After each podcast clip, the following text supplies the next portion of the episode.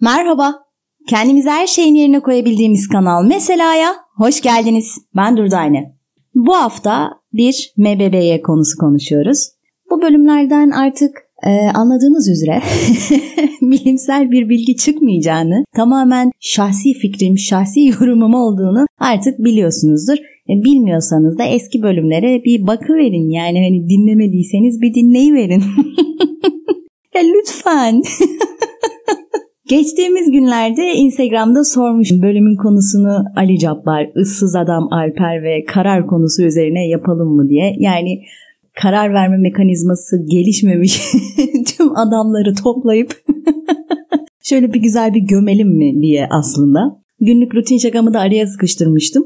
Yani erkolar kapatılsın. E, meğerse erkoların kapatılmasını isteyen erkekler de varmış. Bu bu sevindirici bir haber olmasının yanı sıra aynı zamanda umut da verici. Şimdi TDK ile hiçbir ilgisi olmayan tanımlamayı yapalım. bu benim kendi tanımlamam bu arada. Erkek kendini yetiştirmeyi, geliştirmeyi öğrenmiş, ayakları yere sağlam basan, ne istediğini bilen yani yetişkin bir insanın olması gereken karakter özelliklerine sahip bir birey. Erko ise karar verme konusunda başarılı olamayan, anlık heyecanların peşine düşen, yarınlar yokmuşçasına yaşayan, kalp kırma konusunda master yapmış, bedenen büyümüş ama mental olarak gelişememiş bir şey. bir kalıba koyamadım onu. Şey işte. Her kadının hayatına da mutlaka bir erko girmiştir. Bu arada cinsiyetçilik gibi algılanmasın. Bu erko karakterleri sadece erkeklere has bir şey mi? Tabii ki de hayır. Kadın versiyonları da var. Onlara henüz tanımlayıcı bir kelime bulamadım. Muhtemelen her erkeğin hayatından da böyle bir kadın geçmiş olabilir.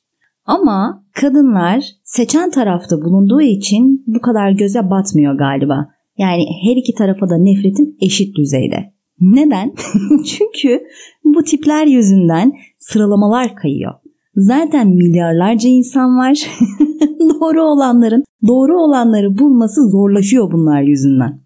Önce şimdi karar konusuyla bir başlayalım. Kararın TDK'ye göre sözlük anlamı bir iş ya da sorun konusunda düşünülerek verilen kesin yargı ya da sonuca bağlanması gerekli bir sorunda düşünülerek, tartışılarak verilen kesin yargı. Buradaki kilit kelime düşünülerek yani belli bir süzgeçten geçirerek, filtreleyerek. Bu da bizi nereye götürüyor? Tecrübeye. Beynimizde yaşadıklarımızı, tecrübelerimizi, deneyimlerimizi taşıyan nöronlar var. Bu nöronların gittiği görevli bölge bu bilgileri işliyor ve aslında karar vermemizi sağlıyor. Bu nöronlardan bazıları olumlu, bazıları olumsuz şeyleri taşıyor. Yani aslında burada da bir ödül ceza sistemi var. Daha önceki deneyimimiz bizi güldürdü mü, ağlattı mı, risk durumu ne kadardı? Bunların hepsini bir filtreden geçiriyoruz.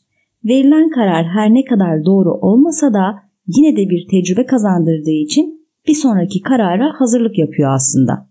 Deneme yanılma yöntemi bir yerde. Ya da işte hep deriz ya bir ders aldım, heybeme attım, tecrübe oldu. Olmasaydı ya da olsaydı bilmiyorum.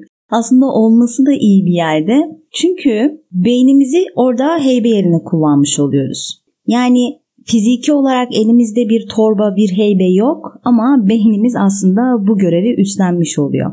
Baktığımızda tüm hayatımız ise bunun üzerine şekilleniyor. Gün içerisinde binlerce şey düşünüp yüzlercesini karara bağlıyoruz. Ee, kadınların gün içerisinde yaklaşık 35 bin tane karar verdiğiyle alakalı bir yazı çıkmıştı karşıma. Enteresan yani şimdi 35 bin taneyi oturup kendi başıma düşünsem tek tek bulamam herhalde. Nasıl da kendini fark ettirmeden işliyor.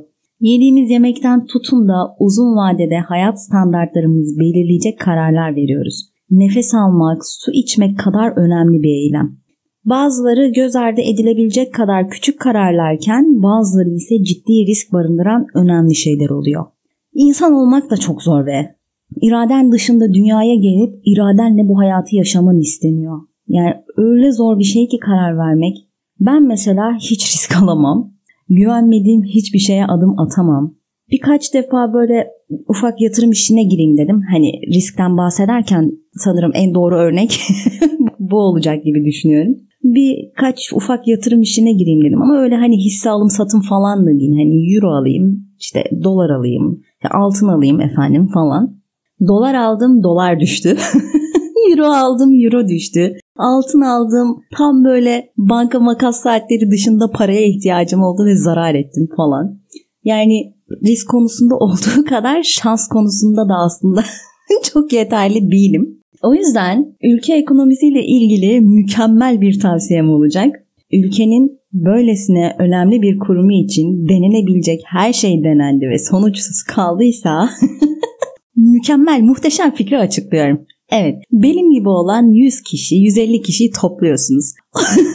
Ondan sonrasında biz hepimiz yatırım işine giriyoruz. ve ülke ekonomisini 3 ayda ayağa kaldırıyoruz. Gözlerimizdeki ışıltı ülkeyi parıl parıl parlatıyor. Denensin. Yani denenebilir. Ben çözüm sunacağına kesinlikle yürekten inanıyorum. ülke ekonomisini şahlandıracağız. Bu yüzden benim bazı kararlarımda kararsızlıkla büyük bir çarpışma yaşayacak kadar zor oluyor. Konudan konuya atladım ama geri dönmüş olayım. Bazıları çok yakıcı, bazıları çok ani, bazıları ise askıya alınıyor. Alıyorum. Önemli olan pişman olmamak, arkasında durabilmek. Karar olgusunun bir cinsiyet olsaydı ne olurdu diye düşündüm. Hatta Instagram'da da sordum yine. Teşekkür ederim çok güzel cevaplar verdiniz. Yani benim aslında konuyla alakalı bu kısım için kafamda oturan bazı şeyler oldu. Bazı konularda kesin kadın olurdu. Bazı konularda erkek olurdu. Nedenleriyle beraber açıklamışsınız. Ee, özellikle risk taşıyan önemli konularda en ince detayına kadar düşünme, olumsuzlukları ön planda tutma, hiçbir şey olmadan önce olacakmış gibi kendini hazırlama, hırçın ve sert olma gibi e, durumlarda karar bir kadın olurdu. İlişki konularında ise erkek olurdu. Bu benim de biraz kendi düşüncem aslında. Şimdi bunun nedenini de detaylı olarak konuşacağımız kısma geldik. Kadınların ilişkideki beklentilerini birçok faktör etkileyebiliyor. Büyüdüğü kültürü, ananeleri, kesinlikle ailesi, kendini yetiştirme şekli, çevresindeki gördükleri. Bu sosyal çevre özellikle sosyal medyayla da bambaşka bir boyuta taşındı. Herkes mutluluğunu paylaşmak için mutlu oluyor gibi yani size de öyle geliyor mu bilmiyorum. Çok yapay, çok sahte. Sonrasında insanlar birbirinden gördükleri doğrultuda beklentiler yaratıyor. Ama bunlar maddi şeyler. Yani bencesi kadınlar bir erkekten yön vermesini, şekillendirmesini, kendisine iş bırakmadan işleri halletmesini ama nezaketen de kendisinin de fikrinin alınmasını bekliyor. Bu bir yerde ilişkinin eril enerjisi oluyor. Bu eril enerjinin kadında olduğu hiçbir ilişkinin de sağlıklı yürüdüğünü görmedim. Nereden biliyorsun diye sormayın. Çünkü kadın bir yerde sıkılıyor. Bir şey yap diyor. Erkek de diyor ki yapıyorum ya ne istiyorsun yapıyorum ne istersen yapıyorum.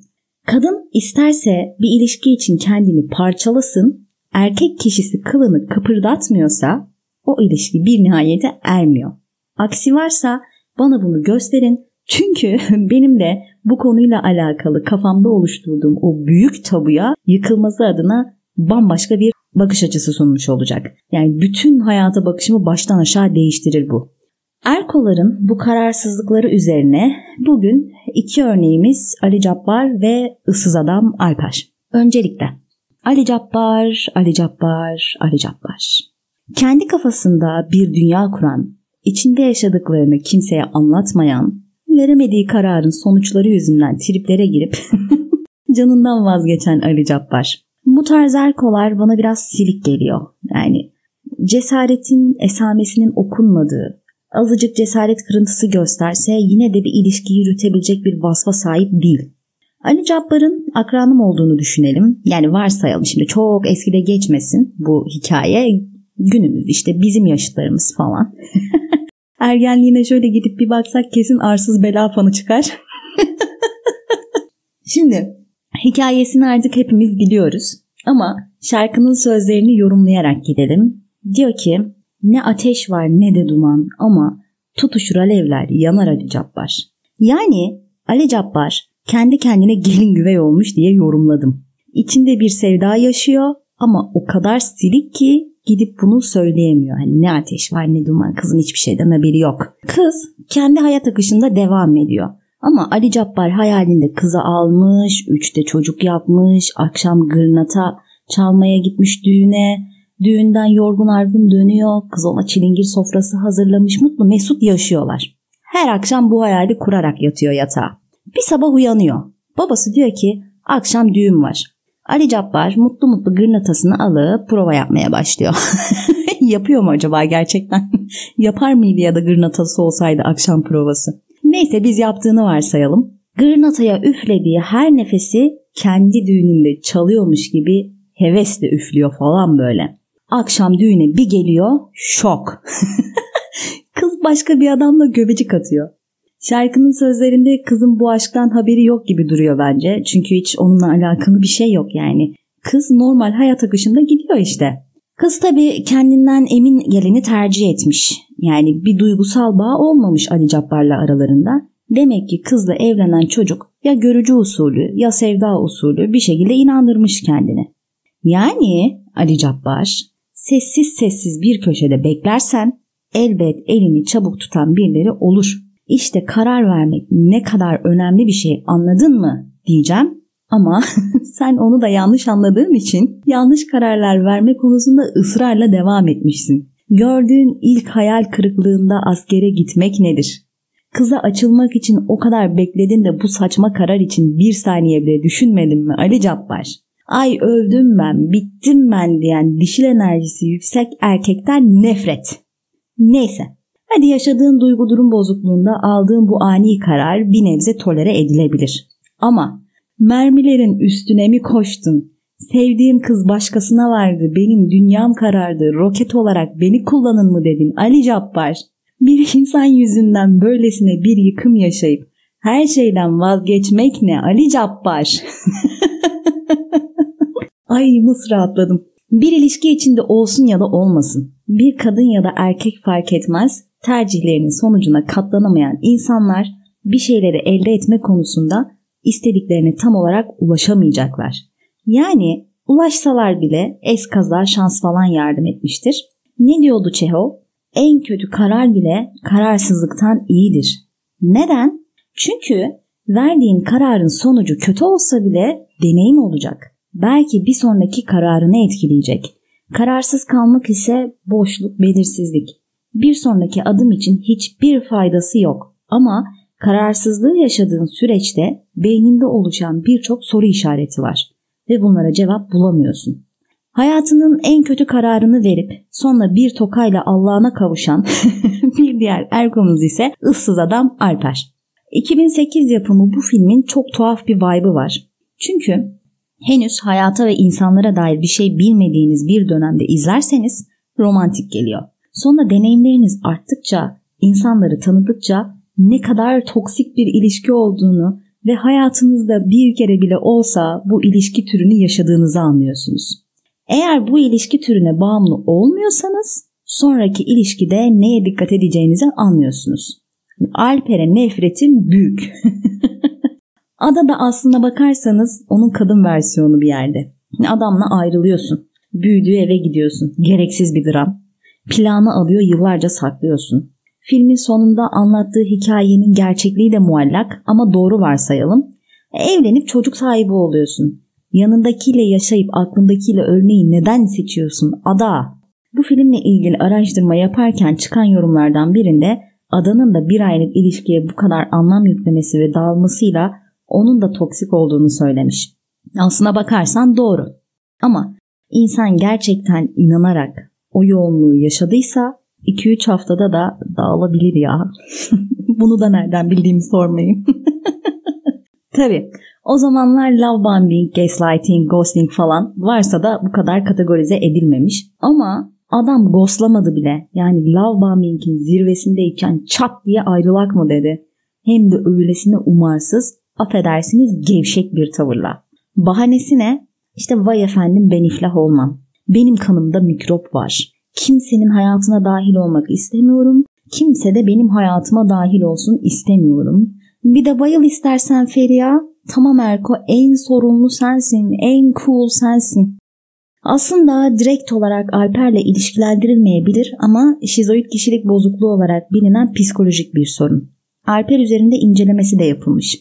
Zaten ıssız adam üzerine senelerce incelemeler yapıldı biliyorsunuz. Şizoid kişilik bozukluğu olanlar genelde yalnızlığı ve yalnız aktiviteleri tercih eden, aile üyeleri dahil kimseyle yakın ilişki kuramayan, heyecan duyamayan, dışarıdan soğuk ve tepkisiz görünen, mizahtan uzak yapıya sahip, kendi hayal ve fantazi dünyasında yaşayan insanlar. Böyle bakınca ülkedeki erkoların yarısı hatta tamamına yakını böyle zaten. Hatta bazı özellikleri kendimizde bile bulabiliyoruz. Bu toplum bize ne etti böyle kardeşlerim? Fiziken sağlıklı görünsek de mental olarak hepimizin bir sorunu var. Bu yüzden ilişkiler sağlıklı kurulamıyor. Alper'in kendisini bile bile bu ilişki için en başından çabalamaya karar vermesi ne kadar yanlışsa ayrılık kararı yıkıcı tahribatı saymazsak bir o kadar doğru bir karardı belki. Hasbel kadar devam etseler bir de üzerine evlenseler bir peri masalı olmayacaktı. Biraz da gerçeklerden bahsedelim. Sanki başından beri masal anlatıyorum. Alper o leş hayatından vazgeçmeyecekti. Ada da ya aldatılmaya razı gelecekti ya da o da Alper gibi yapacaktı. Anlamsız saçma bir ilişkileri olacak, ilişkinin toksikliği ikisini de ölümcül derecede zehirleyecekti. Üzerine bir de daha saçma bir karar verip çocuk yaparlarsa bu toksiklik nesilden nesile devam edecekti. Ada eğer Alper'i tamamen unutup sağlıklı bir ilişki kursaydın kızım, bu ilişkiden alabileceğin max dersi alıp doğru tercihlerin seni parlatmasına izin vermiş olacaktın. Böyle bir başkasını da zehirlemeyi seçtin. Senin karar verme yetisi de işte zayıf. Kıssadan hissesi verdiğimiz kararlarda ne kadar tutarlı olduğumuz, ne kadar düşünüp ne kadar filtreleyebildiğimiz. Aldığımız kararla bir başkasının hayatını berbat etmeden, vicdanen kötü hissetmeden hayatımıza devam edebildiğimiz. Aldığımız kararlar için birini üzmememiz tabii ki mümkün değil. Hatta kendimizi bile üzmememiz mümkün değil. Ama önemli olan üslup ve karşımızdakine verdiğimiz değer. Erkeklerin kadınları, kadınların erkekleri bebek gibi sevdiği, herkesin kendisine en yakın, en doğru olanla karşılaştığı, saygı ve değerin had safhada olduğu, aldığı önemli kararların ömür boyunca bir gün bile yanıltmayacak kararlar olduğu bir evren diliyorum. Haftaya görüşmek üzere, hoşçakalın.